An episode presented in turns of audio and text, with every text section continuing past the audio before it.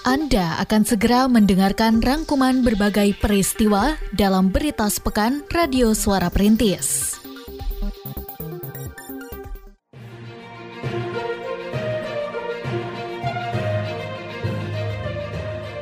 Berita sepekan Radio Suara Perintis FM Kota Sukabumi.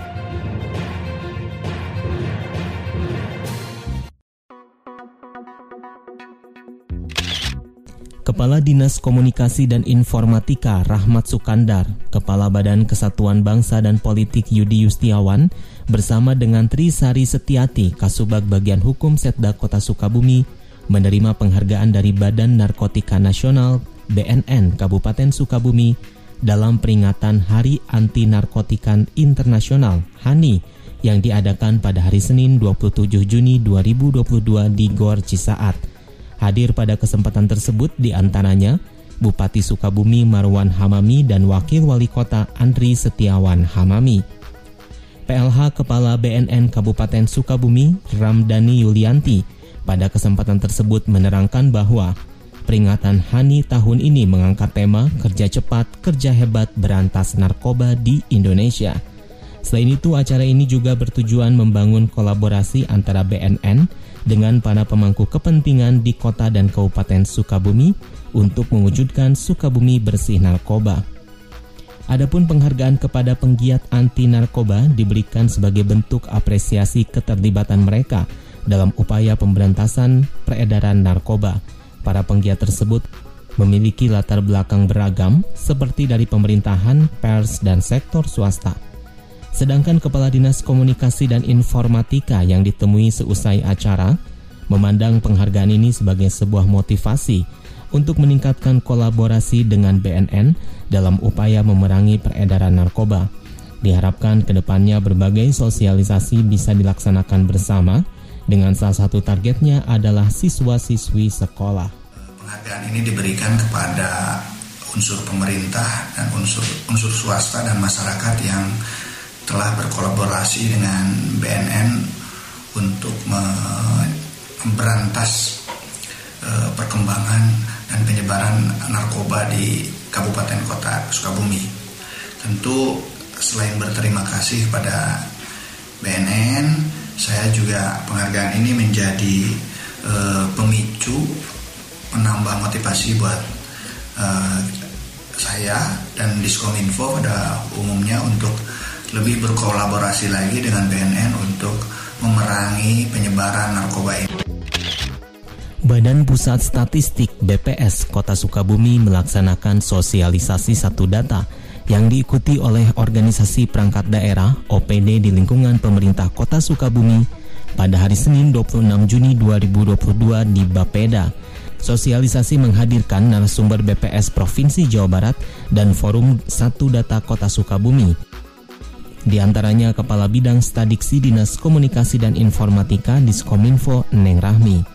Kepala Bidang Stadiksi Diskominfo pada kesempatan tersebut menjelaskan mengenai capaian statistik sektoral yang pada tahun 2021 telah mencapai 100%. Dijelaskan pula bahwa untuk tahun ini terkait pemenuhan data pada website opendata.sukabumikota.go.id akan dibentuk operator pada masing-masing OPD setelah sebelumnya peran operator untuk menginput data dilakukan oleh Diskominfo. Selain itu, hal lain yang tengah digarap adalah interoperabilitas aplikasi yang akan semakin memudahkan lalu lintas data antar OPD.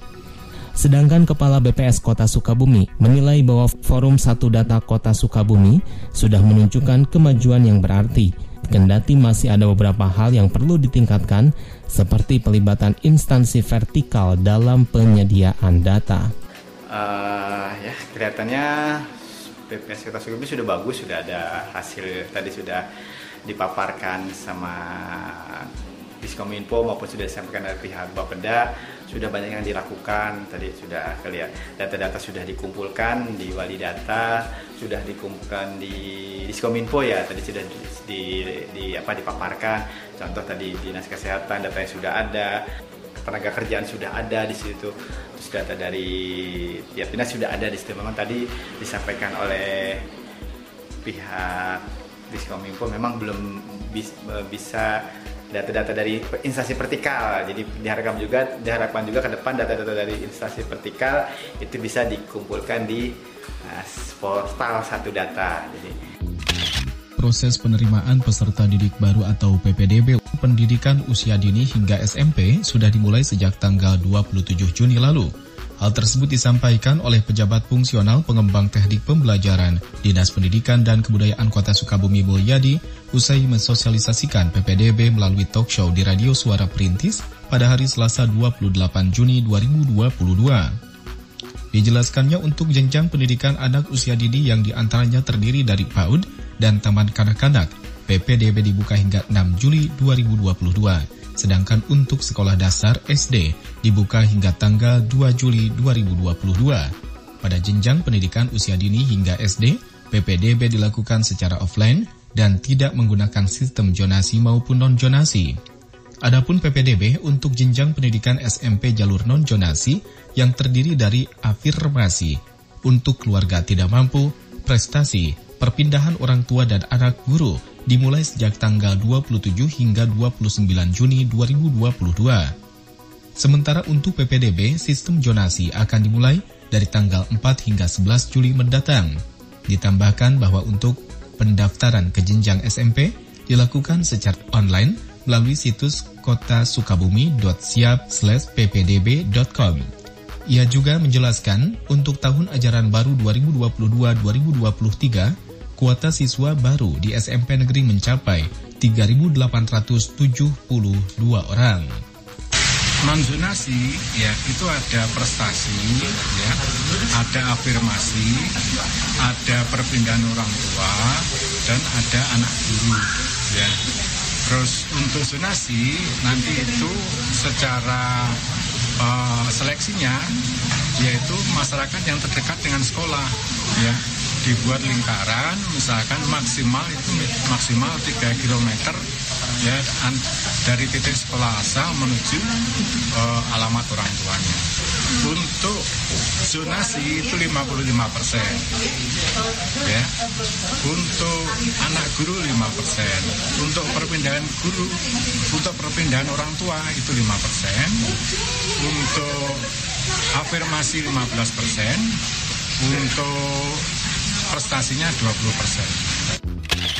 SMP Negeri 10 Kota Sukabumi fokus dalam pengembangan literasi digital dengan menyediakan aplikasi e-perpus. Hal tersebut disampaikan oleh Kepala SMP Negeri 10 Supriyadi saat ditemui di sekolahnya pada hari Selasa 28 Juni 2022. Seperti dijelaskannya, aplikasi perpustakaan digital merupakan hasil kerjasama dengan perpustakaan nasional dan di dalamnya memuat ratusan koleksi buku digital – di luar itu perpustakaan sekolah pun berusaha terus dikembangkan dan diharapkan bisa mendapatkan nilai akreditasi yang baik.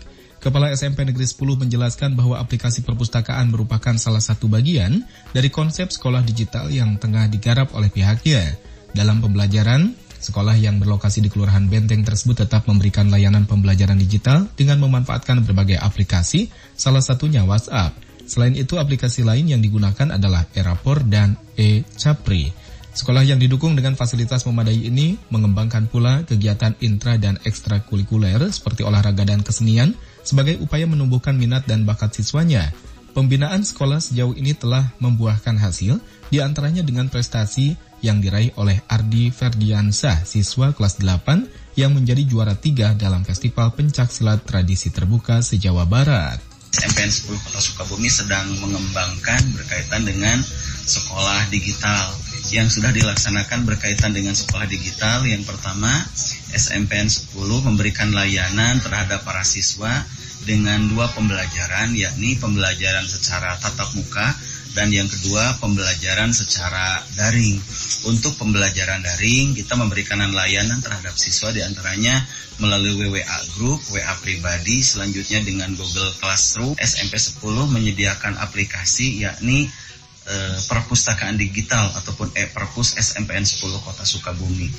Selanjutnya juga untuk e-raport kita sudah melaksanakannya. Selanjutnya kita pun memberikan layanan e-capri Forum Komunikasi Pimpinan Daerah atau Forkopimda memantau pelaksanaan vaksinasi hewan untuk mencegah penyakit mulut dan kuku atau PMK yang dilaksanakan pada hari Rabu 29 Juni 2022 di peternakan sapi perah milik seorang warga di Kelurahan Subang Jaya. Kapolres Sukabumi Kota, AKBP SY Zainal Abidin, dalam pemantauan tersebut menerangkan bahwa dalam pencegahan penyebaran PMK, pihaknya telah bekerja sama dengan pemerintah kota dan Kabupaten Sukabumi, serta pihak terkait lainnya, seperti dalam pengawasan pengiriman hewan dari luar daerah. Sejauh ini menurutnya, semua hal dapat berjalan dengan baik. Sedangkan wali kota merasa optimis bahwa pelaksanaan vaksinasi pada hewan ternak, khususnya sapi, dapat tuntas sesuai dengan target target yang ditetapkan pemerintah pusat, yakni selama tiga hari terhitung sejak 27 Juni lalu. Adapun jumlah sapi yang divaksin sebanyak 300 ekor, sesuai dengan stok vaksin yang dikirimkan oleh pemerintah pusat. Wali kota menerangkan pula bahwa menghadapi Hari Raya Idul Adha, Forkopimda akan kembali melakukan pengawasan untuk memastikan hewan kurban dalam kondisi layak. Ia pun menghimbau masyarakat yang hendak berkurban agar memilih hewan yang memiliki tanda sehat sehat sebagai ciri telah diperiksa dan dijamin kelayakannya.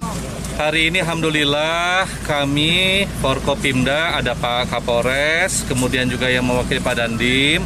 Hari ini kami memastikan pelaksanaan vaksinasi di hari yang ketiga ini dapat diselesaikan dengan baik.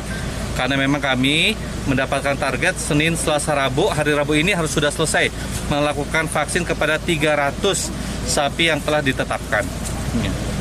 Pak sapi apa aja Pak yang disuntik hari ini? Untuk yang divaksin itu ada tiga jenis. Yang pertama sapi perah, yang kedua itu indukan ya, yang eh, bibit, mohon maaf. Yang ketiga itu ini apa?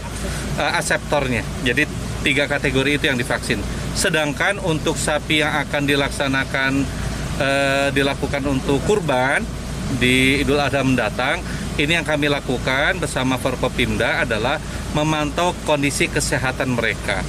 Seandainya sapi dinyatakan sehat, maka mereka akan dikalungkan tanda sehat dari Dinas eh, Pertanian dan Ketahanan Pangan itu. Dan kami menghimbau warga masyarakat apabila ingin membeli hewan kurban, maka pilihlah hewan kurban yang sudah diperiksa kesehatannya oleh dinas terkait.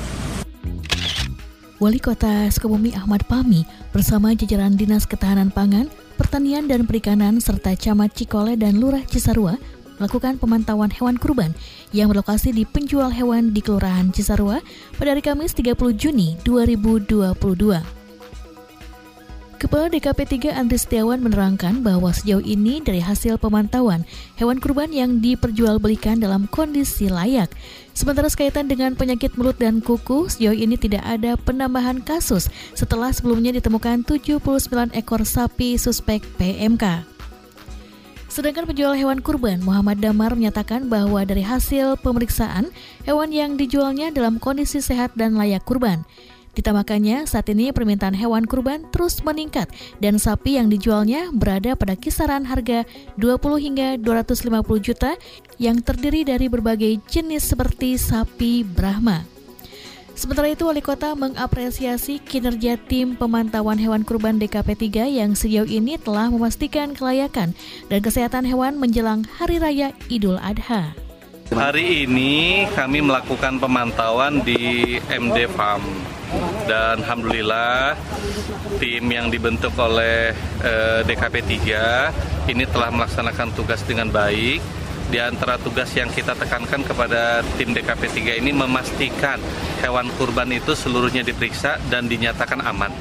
Alhamdulillah kalau kemarin kita melaksanakan vaksinasi untuk hewan ternak, hari ini kita memeriksa kesehatan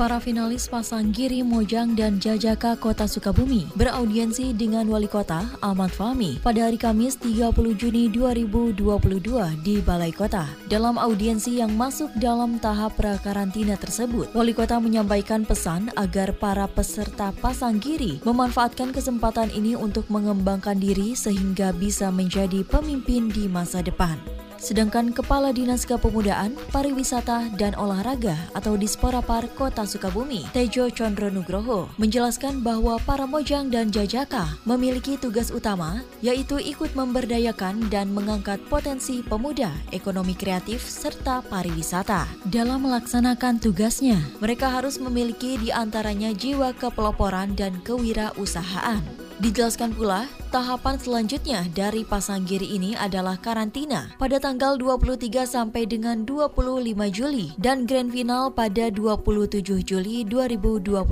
di Hotel Balkoni. Kepala Disporapar Kota Sukabumi mengharapkan melalui audiensi 10 orang mojang dan 10 orang jajaka yang menjadi finalis memahami arah kebijakan pembangunan Kota Sukabumi sehingga bisa satu persepsi saat mereka melaksanakan tugasnya kelak maksud daripada pemilihan Mojang dan Jajaka ini adalah bagaimana kita membangun pemuda-pemudi Sukabumi yang berkepribadian, berketuhanan yang Maha Esa, berakhlak mulia, sehat, cerdas, inovatif, kreatif, dan berbudaya, serta memiliki jiwa kepemimpinan, jiwa kewirausahaan, dan jiwa kepeloporan.